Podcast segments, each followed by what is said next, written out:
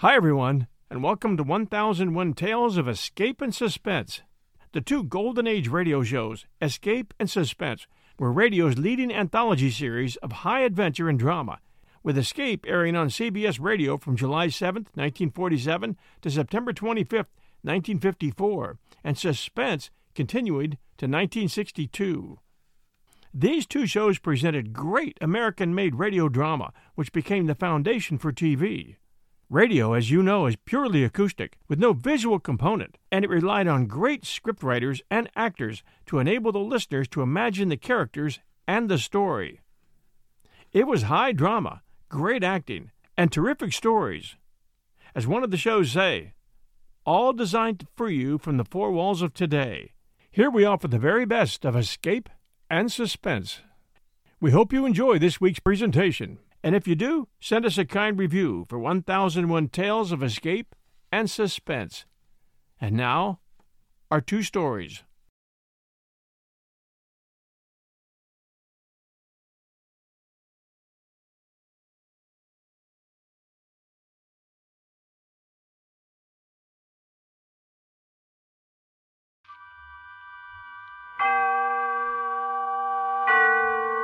Autolite and its 96,000 dealers bring you Mr. John Hodiak in a story taken from life. Tonight's presentation of Suspense.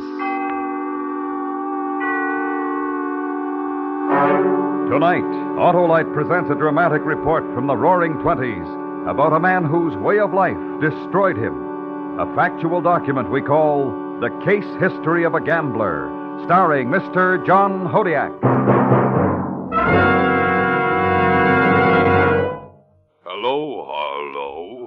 Well, it's Oscar, the loquacious limousine. Why so down in the dumps, Oscar? My battery went dry and I can't get started. Well, you ought to have an Autolite Stay Full battery, the famous battery that needs water only three times a year in normal car use. Only three times, Harlow? Right, my querulous car. The Autolite Stay Full has over three times the liquid reserve of batteries without Stay Full features. And it gives longer life, too, as proved by tests conducted according to accepted life cycle standards. So, friends, visit your nearest Autolite battery dealer. He's equipped to service all makes of batteries, and if a replacement is needed, he has an Autolite Stay Full. To quickly learn his location, just call Western Union by number. And ask for me, Operator 25. I'll gladly tell you the location of your nearest Autolite battery dealer. And remember, from bumper to tail light, you're always right with Autolite. And now, with The Case History of a Gambler and the performance of Mr. John Hodiak, Autolite hopes once again to keep you in suspense.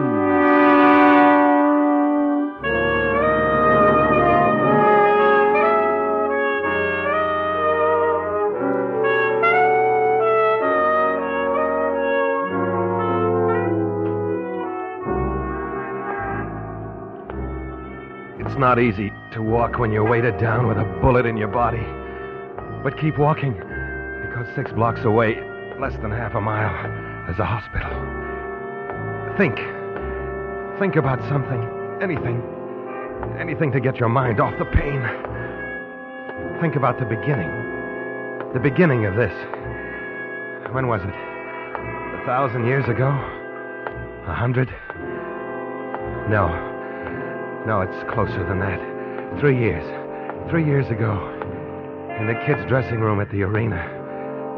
It began with a fight. A prize fight.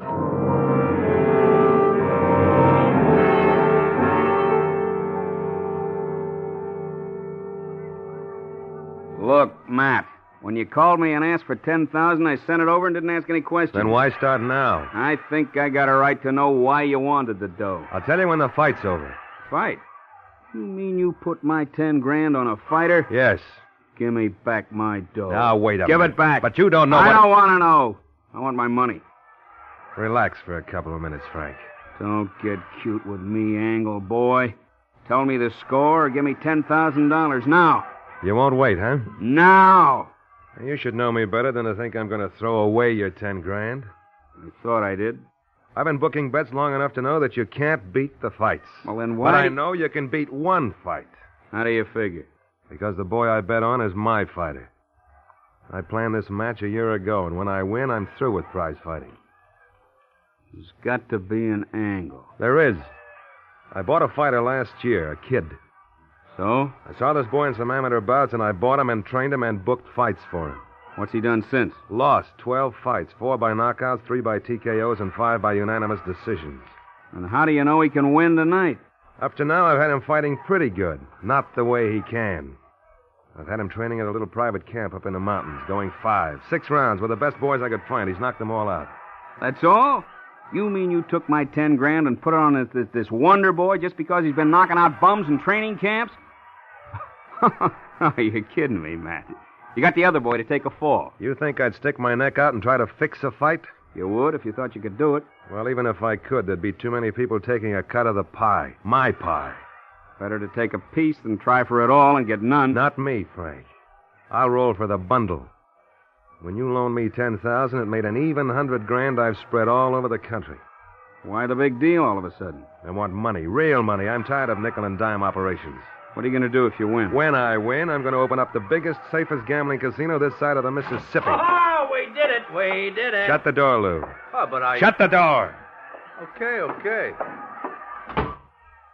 What round? Knock out the fifth. At 20 to 1. That's right.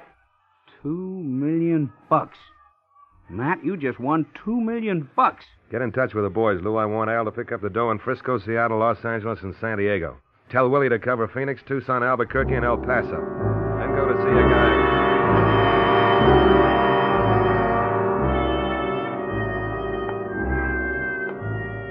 63rd Street. Five blocks to go. Walk. Keep walking. And think. That was the beginning. What came after the beginning? The casino. The suburban gambling casino. My reward for fixing one fight. Then came the friends. Matthew Miller's giving money away. Get some of it. But be sure you give it back when you're through. And always the gratitude. Always the benediction.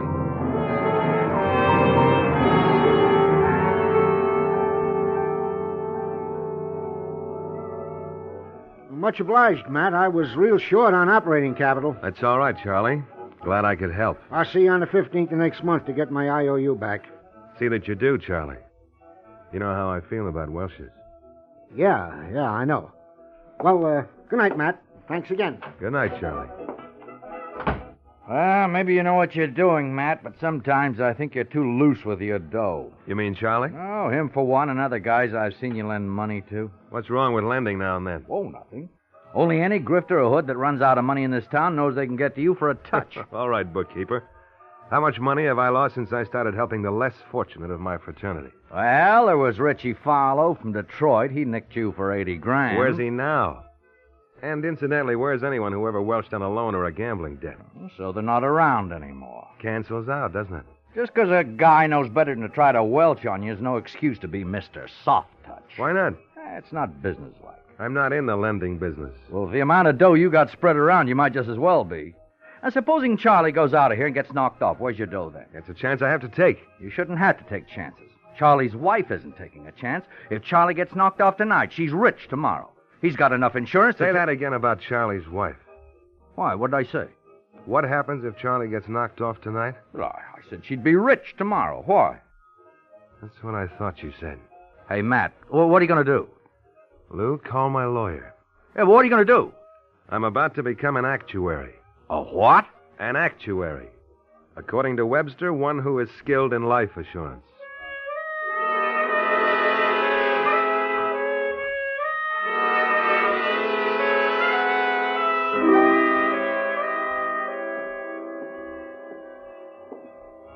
Oh, Matt, you're out of your mind. You'll never get away with it. The state would be on your neck so fast, the stock issue would never clear the broker's office. Sit down, counselor. You're wearing the nap off my carpeting. Oh, all right. First of all, is it possible to form a dummy corporation for the purpose of floating a stock issue? Well, yes, it is. Answer with a yes or no. Don't embellish your sentences. Oh, sorry. To go on. Since the stock issue will be thrown open to the public, there'll be no necessity for me to control more than 25% of the issue, right? Right. And when I sell a policy to a client, the majority of the first premium will go to me as the selling agent. That's right. Now we come to the important point. Is it perfectly legal for me to be named the beneficiary of any policy I may issue? Well, in the Is event. Is it legal, yes or no? Yes, yes, it's legal. And why are you fighting me? What can the state possibly do to me? Now, since that question can't be answered by a yes or no, have I your permission to elaborate? sure, go ahead. All right. Now, what guarantee have you that these men to whom you lend money will continue to pay the premiums after they have repaid the loan? Why, none, of course. I don't care if they keep up the policy or not. All I'm interested in is protection for myself.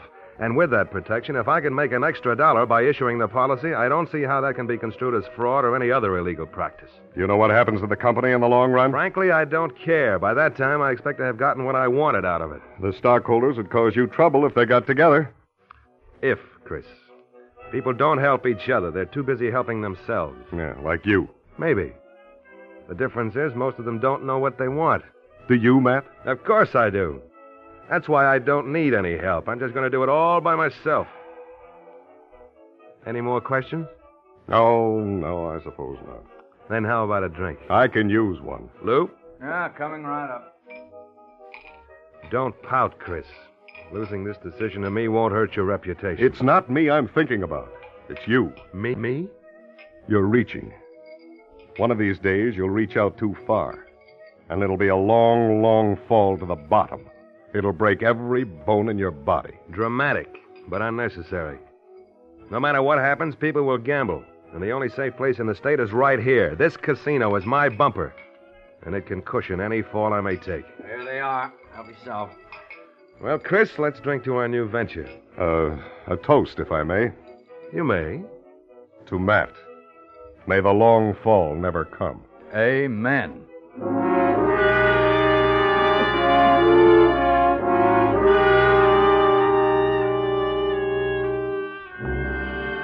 Sixty-fourth Street, four blocks from the hospital. Why am I trying? Why do I want to live? There must be a reason. A reason. Ellen. I want to live for Ellen. I want to kiss her and be kissed. I want to give her all the things I promised her. So I'll keep walking. Keep walking. Walking. Walking.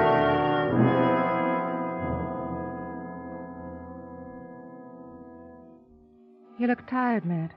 Anything wrong? No, no, I. I'm just trying to get Chris back in line. Sometimes I wonder if he's really on my side. You don't mean that, do you? He's a fine lawyer, Ellen. I have to admit he's gotten me out of a couple of tight spots, but I wonder sometimes if he's interested in me or the retainer I pay him. Matt, what's wrong? Chris is your friend. You don't think about friends that way. I know, but tonight was different. Tonight I felt that Chris wasn't on my side, that. Forget it. I'm here with you, and that's all I care about right now. Matt, Hmm? when are you going to quit? Quit? Quit what? All this figuring and scheming and gambling. What do you know? No, I don't know. Tell me. Oh, Matt, you've got enough money to have a safe, wonderful life away from here. Away from all the hoodlums and sharpies and thieves and murderers. Why don't we just pack up and go? I'm so afraid. I love you too much to worry about you from day to day. You know, you can't live the kind of life you're living without making enemies. One of these days, somebody's going to hate you enough to. Oh, Matt, Don't you understand that it's because of you that I don't quit? because of me. Yes. I promised myself I'd give you the city for a wedding present, and I'm not going to welch on a promise. But I don't want the city. I want you. I want to forget that there are fighters and cards and dice and roulette and all the other things you can't depend on. But I can depend on them. I can depend on them because I know the weaknesses of people. Mass Man is the biggest sucker in the world, and the only way to punish him for it is to take his money, and that's what I'm doing. But for how long? Come with me, and I'll show you.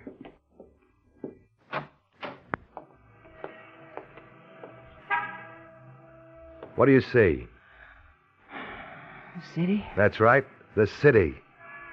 I'm going to take Sucker's money until I have enough to buy it.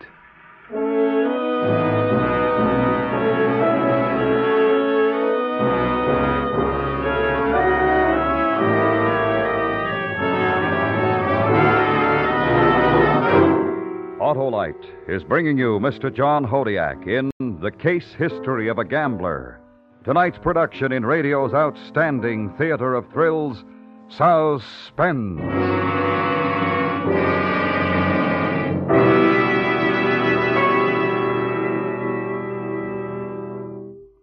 Friends, now my starts are quick and sure. I get going right with my Stay Full battery made by Autolite. Well said, my orating Otto. Starting is a real fast pleasure with an Autolite Stay Full, the power packed battery that needs water only three times a year in normal car use.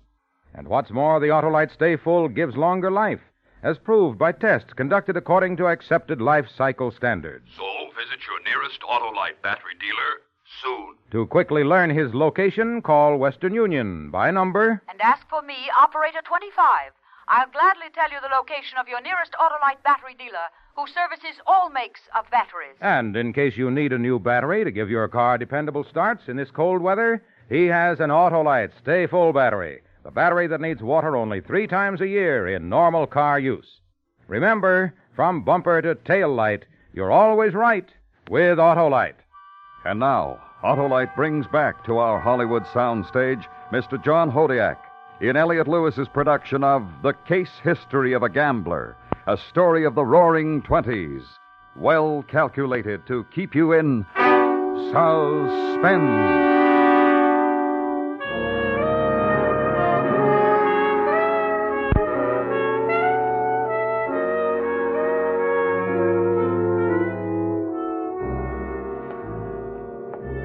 Sixty-fifth Street. How long can it take a man to walk six blocks? How heavy can an ounce of lead be? Two more blocks to the hospital. And when I get there, what then? Is all this worth the gamble? The gamble. Matthew Miller, the gambler. The man who lived for the gamble. The good loser. The gracious winner. The man who hated a Welsher. A good gambler. A gambler. Gambler.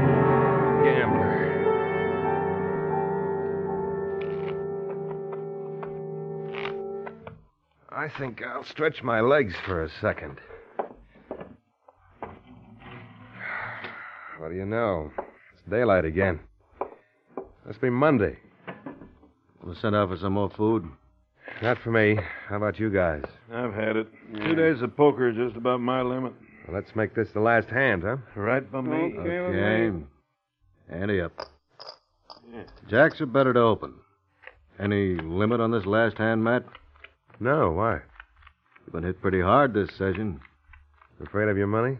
I know you're better than that. We think the same about bad losers, don't we, Matt? So I've noticed. Open for 5000 Huh? As my mother would say, a stranger from every village. I'm up. Matt? Five and up ten. Me? I'm up. Call you, Matt. Cards? Two. Never keep a kicker. I'll take one. Check. Up 25. Call. King's full. No kicker. I guess my flush isn't good enough. Guess not. What's the damage? Including the 66000 on this hand, it comes to 483000 Well, that's a little more than you lost to me last month, isn't it? Uh-huh. I'll have Lou drop the dough off tomorrow, okay? That's fine. How do you want it, check or cash? Cash. Checks don't feel like money. All right, I'll send Lou over with cash. It'll be on your desk at exactly noon tomorrow. In bills of small denomination. I like the bulge it makes in my tailored suit. Huh? Anybody else know about this game? No. Of course not. I think so. Chris, Lou, what are you. Matt, we're in. Oh, I didn't know you had company. Just a friendly little game. I think you know most of the boys. Oh, uh, Matt, Matt, we gotta talk private. What's the matter? Get rid of the boys so we can talk. Sure. Sure, we just finished anyway. So long, fellas. Thanks for the game. So long, Matt. Remember, small bills. Yeah, see you. Okay, what's on your mind? The casino was raided Saturday night. Saturday? This is Monday. Where have you guys been? I got picked up when the joint was raided. And I was out of town for the weekend. I got Lou out on a habeas corpus as soon as I returned this morning. How did the cops find out about the location? What happened to the alarm system? The grapevine has it that somebody in the organization tipped off the police. There's more than one man in this town that doesn't like you, Matt. What about the books? The cops got them, too. They were in the joint so fast I didn't have a chance to dump them. Well, guess they got me nailed. Okay, I'm getting out. Chris, dump my insurance stock on the market. I can get enough out No, of- Matt. What do you mean, no? I'm telling you to get rid of my stock. Matt!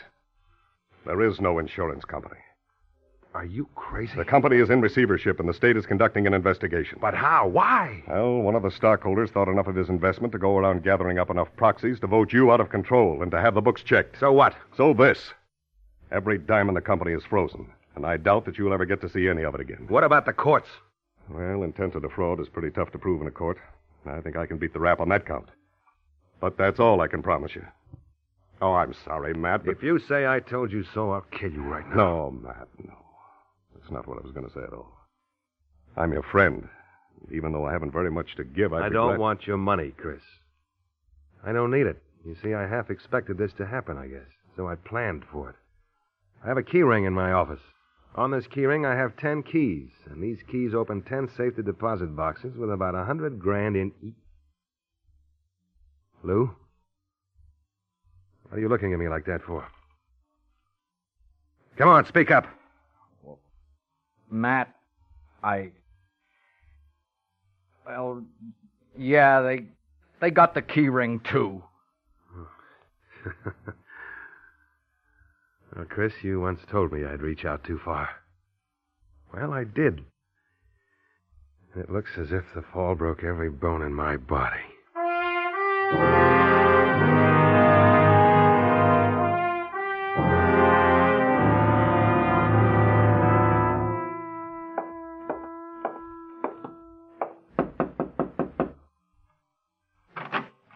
Hiya, Matt.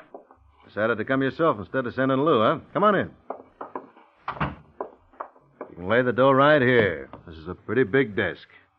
I don't have the dough, Gus. Don't play games with me. I don't have any sense of humor when somebody owes me money. This isn't a game. I'm broke. How broke? I'm not going to be able to pay you what I owe you right now. You're going to have to wait a little while. What do you mean I'm going to have to wait? Just what I said. I haven't got the money right now. Better get it. Where? That's your problem. All I know is you're half an hour overdue, and I don't like to be kept waiting. But I've got to have a little time. All right. I'll give you until midnight tonight. If I don't have it by then, I'll send one of my boys to see you. What are you trying to do? Frighten me? No. Just letting you know where I stand. Like you once told me, if you can't pay, don't play. Well, I'm telling you that now. You shouldn't play without dough to back you up. But this is different. I had the money when I started to play. And I won it all on you. I don't think you like to lose, Matt. Well, you two-bit pitch penny. Hold it. I don't like to see blood on my carpet. You're going to be sorry you pulled that gun on me. By the time I get through with you, you'll be back peddling punch boards for a nickel a crack. As long as you don't forget you got till midnight to pay me the 483 grand. After that, you can start breaking me. But I got a hunch you're not going to do very much breaking in this town. You stepped on too many hands on your way up. And there are a lot of guys real eager to give you a push on the way down. Now get out of here.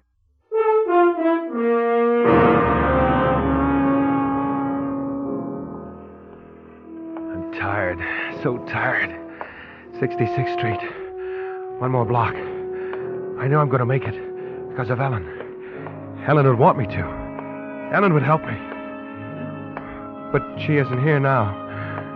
And I don't want to be alone. I won't be alone. Ellen will be there. She's always there. And I don't want to keep her waiting. I must hurry. Walk. Walk. Walk. Walk.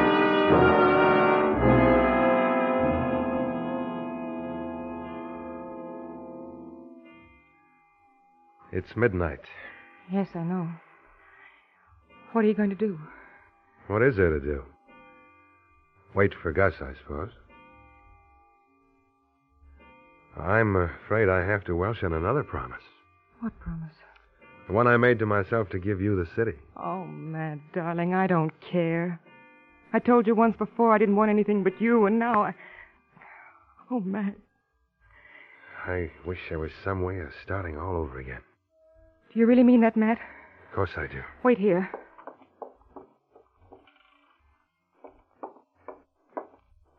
Here.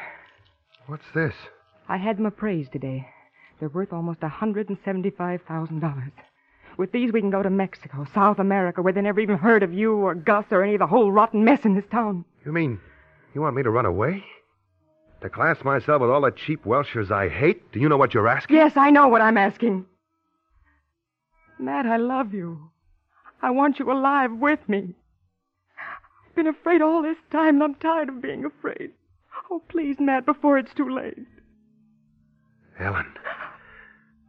Oh, where do we go? Mexico or South America? South America, it's further. South America it is. I'll go down and get your car. But they might. Don't worry. I'll be safe. Nobody knows where I am. I want you to wait here for about eight minutes. Then leave and meet me in the garage. I... Then we're off for the West Coast and South America. Oh, Matt, I'm so happy. Yes. I think I'm going to like South America.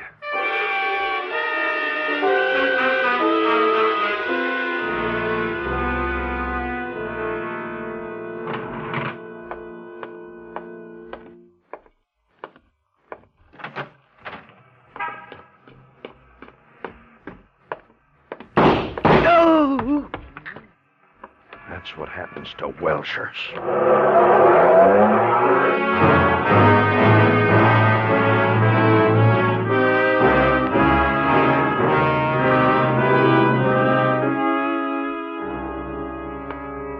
Sixty-eighth Street Hospital. I've made it. It's cold now. So cold. A few more steps. Got to hurry. Eleanor's been waiting so long for me. Don't want to keep her waiting. When I get there, she'll take me in her arms. And I'll feel the strength of her love. Chris will be there, too. And Lou. I want to tell him that I didn't break every bone in my body.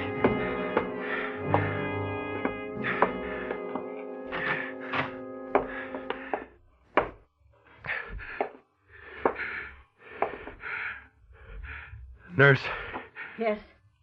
my my name is Matthew Miller. And I guess didn't make it after all.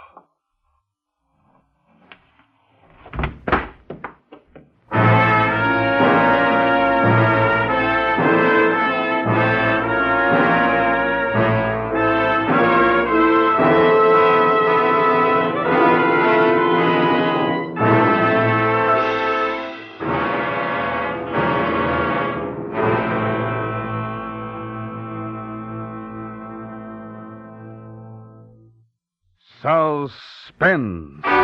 Presented by Autolite. Tonight's star, Mr. John Hodiak. And here once again is our personable young star, John Hodiak. Thanks, Harlow. John, it's always a treat having you on Suspense, and tonight was no exception. We all enjoyed your performance as Matt very much. That's very nice, Harlow. And if I may, I'd like to urge everybody in our audience to be sure and hear next week's unusual show, The Night Before Christmas. A great suspense story starring Miss Greer Garson. That's my good advice for tonight. And I'll join you, John, with good advice for motorists everywhere. I know, Harlow. You're always right with Autolite. Correct. You're always right because Autolite is the world's largest independent manufacturer of automotive electrical equipment. Autolite makes over 400 products for cars, trucks, tractors, planes, and boats. These include Autolite batteries, such as the famous Autolite Stay Full, electrical systems used as original factory equipment on many leading makes of cars, a complete line of ignition engineered Autolite spark plugs, both standard and resistor types. All are backed by constant Autolite research and are precision built to highest standards of quality and performance. No wonder from bumper to tail light, you're always right with Autolite.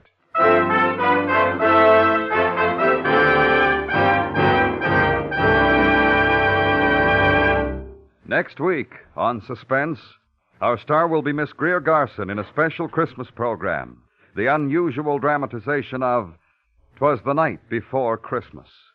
In weeks to come, we shall also present Mr. Herbert Marshall, Mr. Jeff Chandler, and the First Lady of Suspense, Miss Agnes Moorehead. All on Suspense. Suspense is produced and directed by Elliott Lewis, with music composed by Lucien Moraweck from a New York theme by Fred Steiner and conducted by Lud Gluskin. The case history of a gambler was written for Suspense by Ross Murray. Featured in tonight's cast was Lillian Buyeff, Bill Bouchey, Joseph Kearns, Lou Merrill, Herb Vigran, Martha Wentworth, Charles Calvert, and Clayton Post. John Hodiak can be seen in the soon to be released The Sellout. And remember next week on Suspense, Miss Greer Garson in a special Christmas broadcast, Twas the Night Before Christmas. For the location of your nearest Autolite battery or spark plug dealer, or your nearest authorized Autolite service station, phone Western Union by number and ask for operator 25. Switch to Autolite. Good night. This is the CBS Radio Network.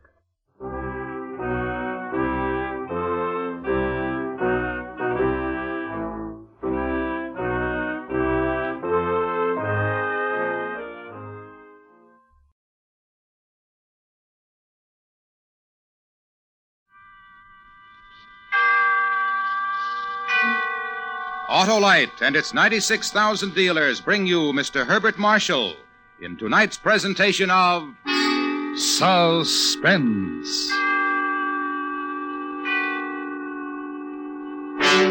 Tonight, Autolite presents an adaptation of Geoffrey Household's terrifying novel, Rogue Male, starring Mr. Herbert Marshall.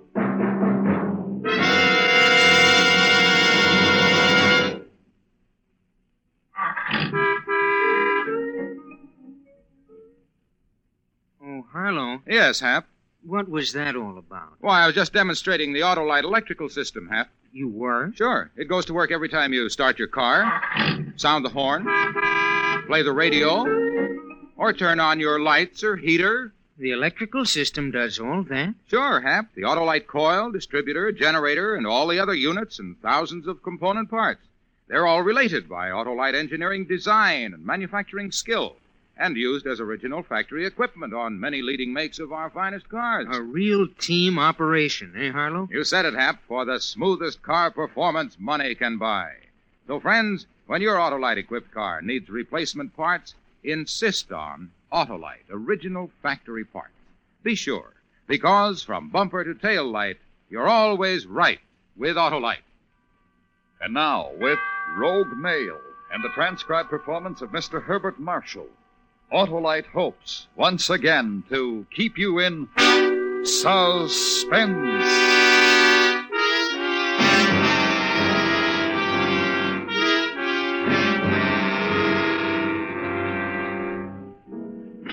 I had him in my sights. The biggest game on earth. There was no mistaking him with his Chaplin moustache and his mincing strut. I'd spent a day checking all points commanding the terrace, and I'd timed the guards on their beats. Then I'd chosen my spot, on a grassy slope at the edge of a cliff. I estimated the range at 550 yards. When the great man appeared, I got the three pointers of my sights ready on the V of his waistcoat.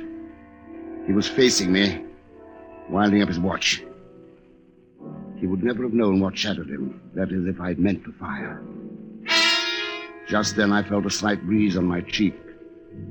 I'd have to allow for wind. Stop! Stop! You Careful. That's a hair trigger adjustment. dirty dog! You don't understand. It was only a sporting stalk. Assassin, you dirty dog! You... Killer! Who fired? All morning I felt his eyes watching me. I felt strange. So I turned back seven minutes early when I reached the birches. He was going to kill our Fuhrer. Your message, sir. Oh. Who helped you? Nobody. I was alone. Were you acting for your government? Of course not. We're at peace. So far, yes. I'm a sportsman, a big game hunter. It what we call a sporting stalk. You expect us to believe that? Believe what you wish. It's true. Corporal, take him inside. We'll break him. There are ways.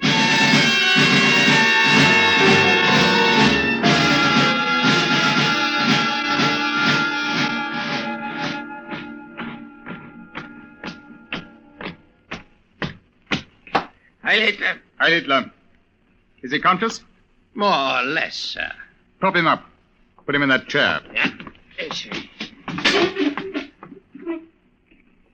Can you hear me? Yes, quite well. Now, we've checked your story. Seems to be true. Incredible, but very English. yes. A sporting stork. You're English? Half. My lesser half. I can pass for English when I need to. Corporal, bring his things. Gun, binoculars, and papers. Yes, sir. I ought to bandage myself a bit before I leave. But you're not leaving. We can't release you. Your appearance, that left eye, and your hands. Oh, no, you'd certainly want to get even with us. How would you explain the state of your fingernails? I'm willing to call it even now. yes, I believe you really mean that. Uh, it's no wonder we admire you English. No, we can't risk it, old man. Too much criticism abroad of our methods. I tell you, the story will die with me. It will indeed. This very evening. If you're concerned about world opinion, my murder most certainly Oh, will. but it won't be murder. It will be an accident. A sporting accident.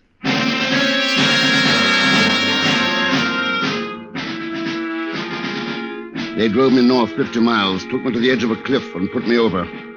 All but my hands. That was cunning. Scrabbling at the rough rock would account for the state of my fingers when I was found. I did hang on, of course, until I had to drop. But they'd bungled the job. There was a terrifying instant of pain, then I plopped into something soft. I'd crashed into a patch of swamp, small and deep. When I moved, I found I was wrapped in mud. It was dark, and I was quite numb. I couldn't stand. So I traveled on my belly, using my elbows for legs, leaving a track like a wounded crocodile. I had only one thought to hide myself. A mile, two miles. I came to a river and crawling into the shallows, I, I made my trail look as if I had taken to the stream. Then I crawled back over my own track to a tree. I caught at a low branch. The muscles of my hands were still intact and went up the first ten feet in a single burst. I couldn't rest my legs on the lower branches without leaving a smear of blood. I pulled myself higher. When I reached the thick branches of the upper tree, I wedged myself in. Then I fainted.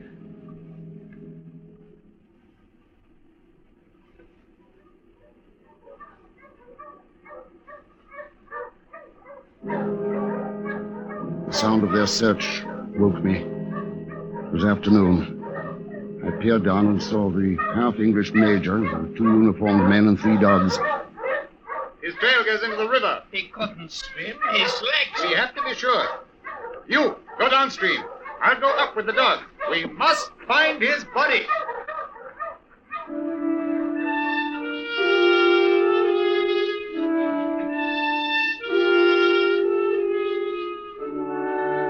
I stayed in the tree all night. Just before dawn, I came down. I could walk after a fashion, but I had to have different clothes, a razor, many things, so I might as well turn myself in. Then a tall, stooping man with a fishing rod came through the woods to the riverbank. I crept closer to study him. His face was melancholy, but there was courage in it. I had to take that one chance. Uh, good morning. Any luck? If I know I. Who are you? Don't be afraid. I need help. Look, look, look, look at my hands. Do you know how that was done? Yes. I mean, I've heard. Uh, no, I don't know anything. I have money, if you'll help me. I don't want money. I'm English. It's better for you not to know my name or what I've done, but I need clothes, food, gloves to hide these hands, a razor to shave. Things that can't be traced back. Wait, don't go. Where are you going? You need something to hide that eye, too. Ah, a patch, I think. Yes, an eye patch would be best. I'll put the things under that tree.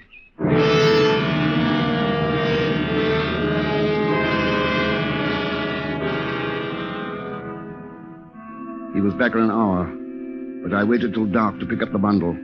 I changed, shaved, adjusted the eye patch, and studied myself in the mirror. It was a fair disguise. That same night, I stole a punt and pushed off downriver.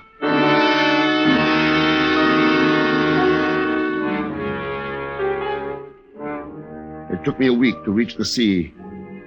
There was a large harbor there, and walking along the wharves, I saw several English ships. From two English sailors I met in a bar, I learned that one freighter was sailing next morning for London.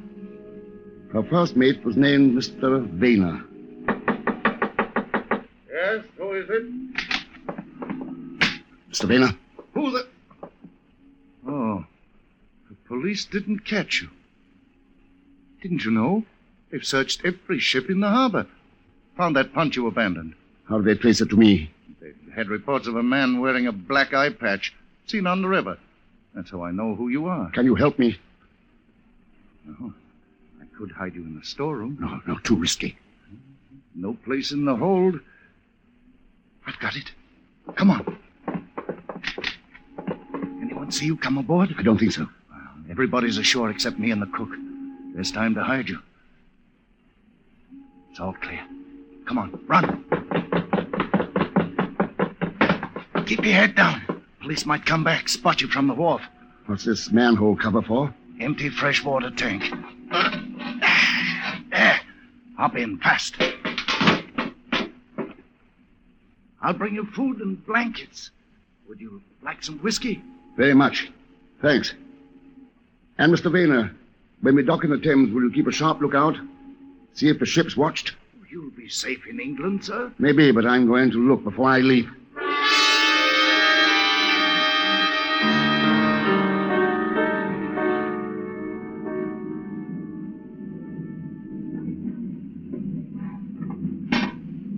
We're docked. You're right, sir. There's a funny looking chap watching the gates. Could I row ashore? I have the dinghy ready under the starboard quarter. Fine.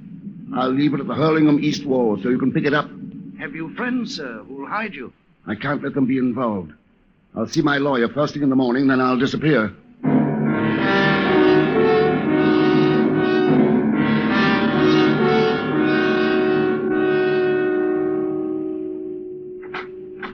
Oh, oh, come in quickly. Oh, you're taking a frightful risk coming here. I know Saul, but I have to. There's no telling who saw you come into the building. I noticed a man in a black hat feeding the birds in the courtyard. Oh, yes, he's been there all week. And I just glimpsed a certain major. You mean you know him? When he called on me and asked all those pointed questions about you, I, I thought he was lying. He said he was a friend and a neighbor. Calls himself Major Keeve Smith. He's no friend, Saul. He's a half English major in the German army. How are you tangled up with the Germans? Why, their ambassador's been asking about you, too. I can't tell you, Saul. I'm in a mess. I can't go to the police or involve the government in any way. I have to disappear, and I need 5,000 pounds in cash. Hmm. And I'll send Sims out to cash a check. But uh, they'll follow you when you leave. Black Hat and the Major. They'll try. But I'll shake 'em somehow.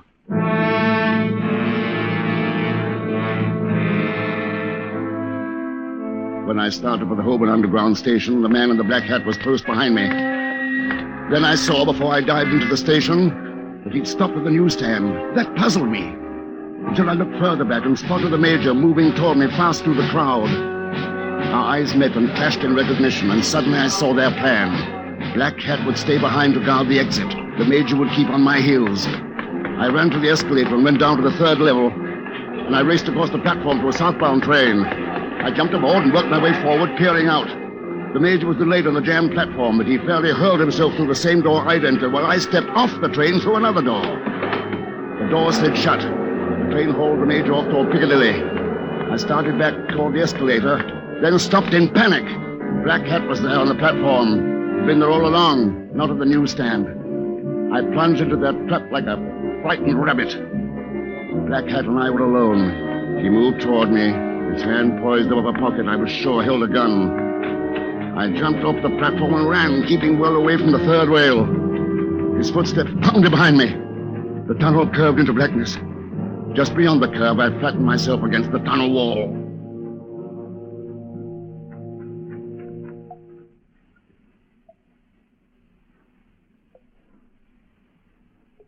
You might as well come out.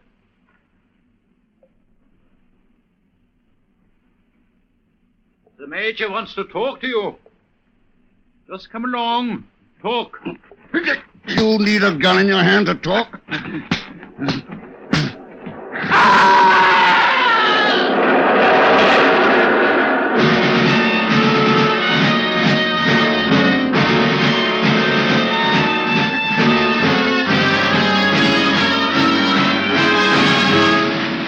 Autolite is bringing you Mr. Herbert Marshall in Rogue Male. Tonight's production in radio's outstanding theater of thrills, Suspense.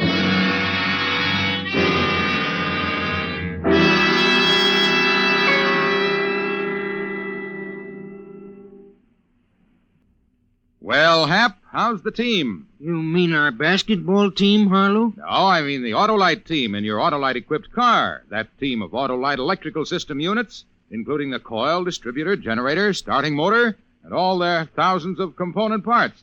Why, they're all related by Autolite engineering design and manufacturing skill to give your car the smoothest performance money can buy. The Autolite electrical system does a big job, eh, Harlow? You said it, Hap, and it's vitally important to the smooth and efficient operation of your Autolite equipped car. Then I'm off to treat my car to a periodic checkup at my nearest authorized Autolite service station, Harlow. Right, Hap. And friends, it will pay you to do the same. Visit your car dealers or nearest authorized Autolite service station. You'll find the authorized Autolite service station nearest you listed in the classified section of your telephone directory. Or call Western Union by number and ask for Operator 25. And remember, from bumper to tail light, you're always right with Autolite. And now, Autolite brings back to our Hollywood soundstage Mr. Herbert Marshall in Elliott Lewis's production of Rogue Male, a tale well calculated to keep you in suspense.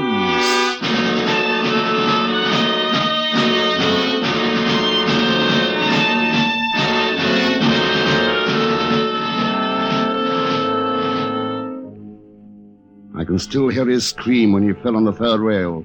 It echoed along the tunnel. A queer place for a soul to find itself adrift.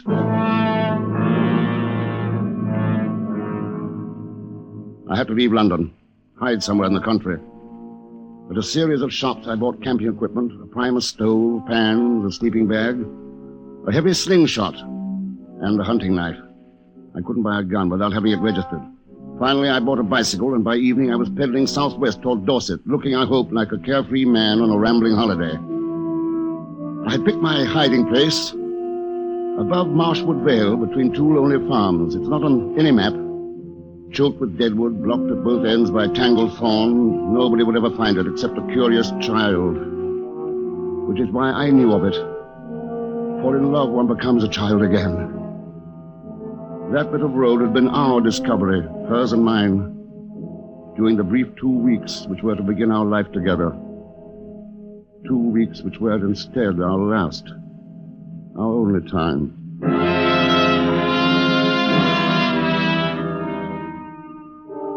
The next days, I slept and watched. Nights, I worked.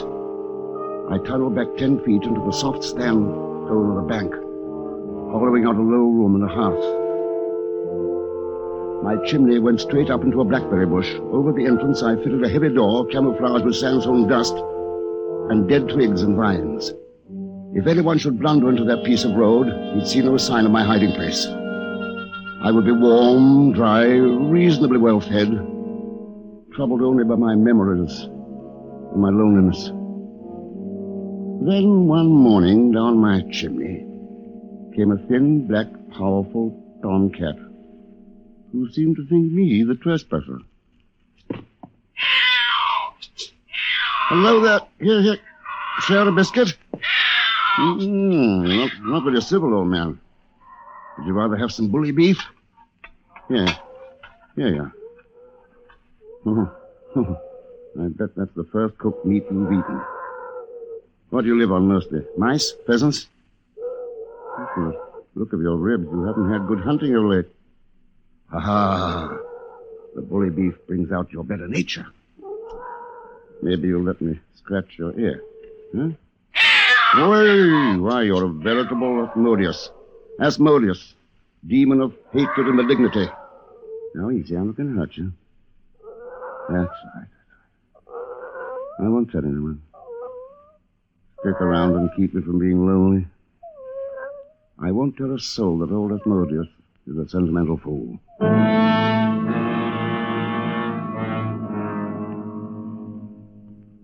But in the end, my loneliness seemed more acute. In the long nights on that silent hillside, I was haunted by a memory of her violet eyes. By a futile wish that I'd followed my premonition, forced her to stay with me in England. Strange, when I first heard that she was dead, I'd suffered very little. But at night, in that cave, remembering, I felt such pain.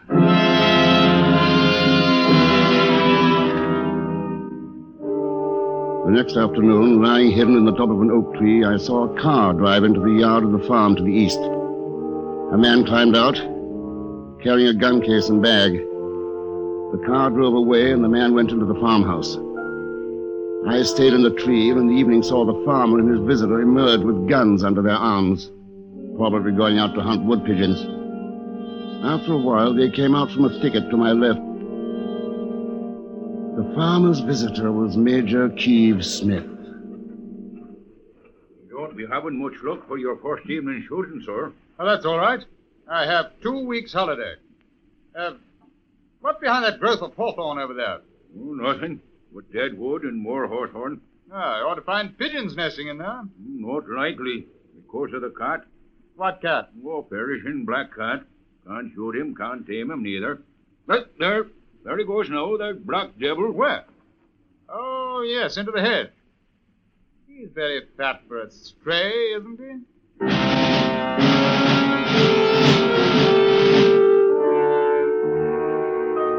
I was underground nine days, watching daylight and starlight through my chimney. Then Asmodeus disappeared. And that night I heard noises. There were two men. They were moving something heavy. Then I heard a thud against the door, and I knew with terror that my door was barred. I was trapped underground. Can you hear me? Yes? Wonder how I found you? It was the cat. I was sure that somebody was feeding him. How sentimental you English are about animals. Can't you give me a cleaner death than this? My dear fellow, I don't want you to die at all. Put your signature on a document I have here, and I'll release you immediately. A document which says what? Well, I'll read you the most important sentence. On April the 5th, I attempted to assassinate the leader of the German people and did so with the knowledge of the British government. See, it's a very simple, straightforward statement. It's a pack of lies. Oh, come now, no heroics. Truth is relative. You think about it overnight, old fellow. I'll be back at seven in the morning. Oh? Who do you have on night duty? A paid hand. Swiss fellow. You must have realized it took two of us to lift the log that's barring your door. But by the way, why did you try to assassinate our leader? I told you. I wanted to see if it was possible. And then I didn't think his death would be any loss. Ah, then you did mean to shoot. I'm glad you finally admit it. Why, yes. I did mean to shoot. I'd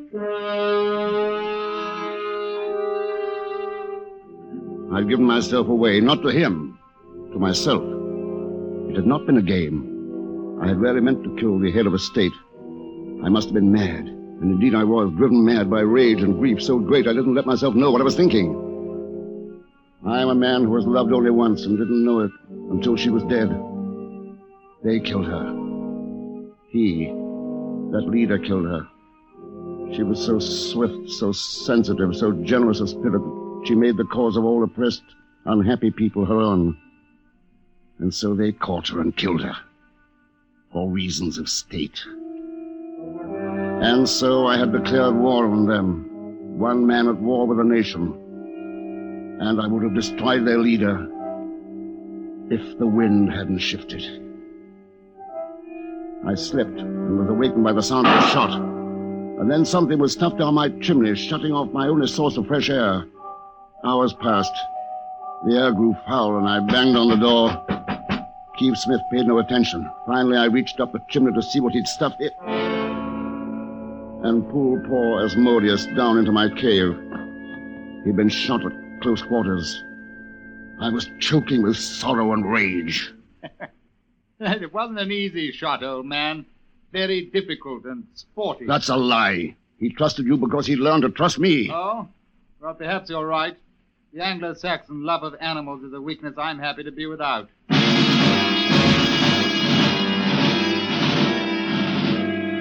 And so, with the death of Asmodeus, the Major condemned himself to death. All my plans were directed to that end. I had no gun, no access to my victim except through the chimney hole, no weapon but the slingshot. There was only one way to kill him to shoot a lethal missile through that opening. After some hours, I hit on an iron spit as my weapon to be fired by the slingshot. Then I set about luring the Major to the hole. Ah? Want to talk? Yes, I've been thinking. You'd only use that document in case of a war, is that right? Exactly.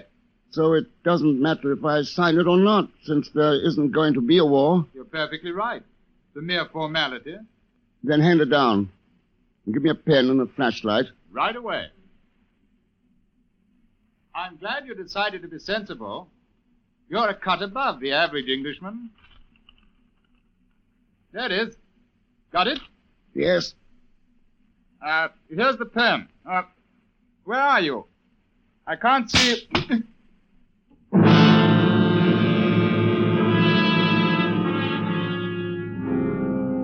There was a look of surprise in his eyes.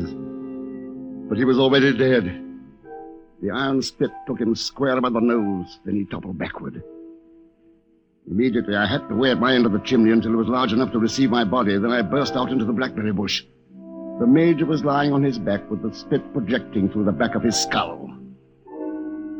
I searched him, took his revolver, burned that scandalous document he'd meant me to sign, and sat down to wait. It was dark when I heard the Swiss agent coming.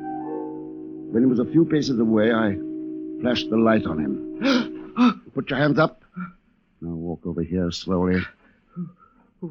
What do you want? Your gun. Turn around. Oh, you, you killed the major.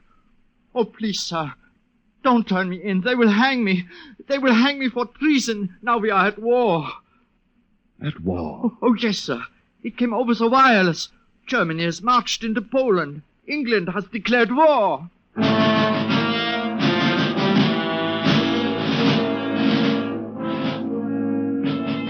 And so my private war merged with the greater cause. And I had no need to worry further about the ethics of my revenge. They were the same as the ethics of war.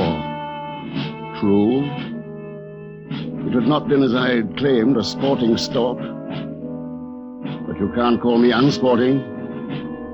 After all, if I'd pulled the trigger, I would have achieved one of the two or three most difficult shots in the world.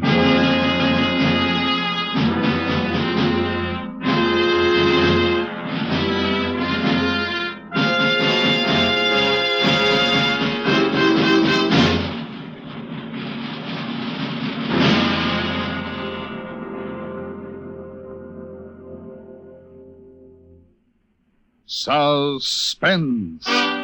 Presented by Autolite. Tonight's star, Mr. Herbert Marshall. This is Harlow Wilcox speaking for Autolite, the world's largest independent manufacturer of automotive electrical equipment. Autolite is proud to serve the greatest names in the industry. That is why, during the early months of 1952, the Autolite family will join together in saluting the leading car manufacturers who install Autolite products as original equipment right on their assembly line. The Autolite family is made up of the nearly 30,000 men and women in 28 great Autolite plants from coast to coast, as well as more than 18,000 Autolite stockholders, 97,000 Autolite distributors and dealers in the United States, and thousands more in Canada and throughout the world.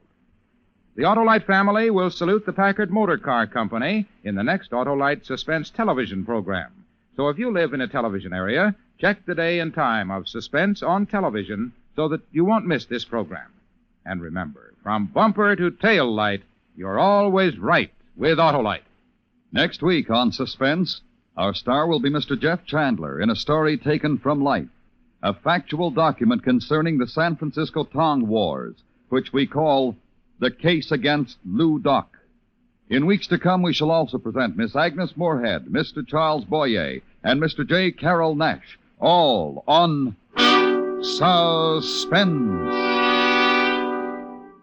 Suspense is transcribed and directed by Elliott Lewis, with music composed by Lucien Moraweck and conducted by Lud Gluskin.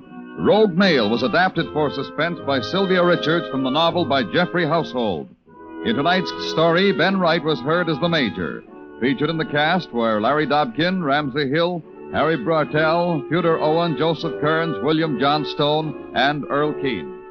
Herbert Marshall may be heard each week on his own radio program, The Man Called X. This is the CBS Radio Network.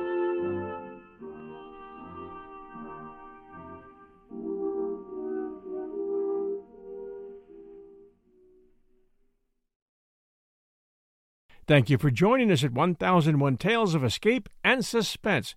This is your host, John Hagedorn.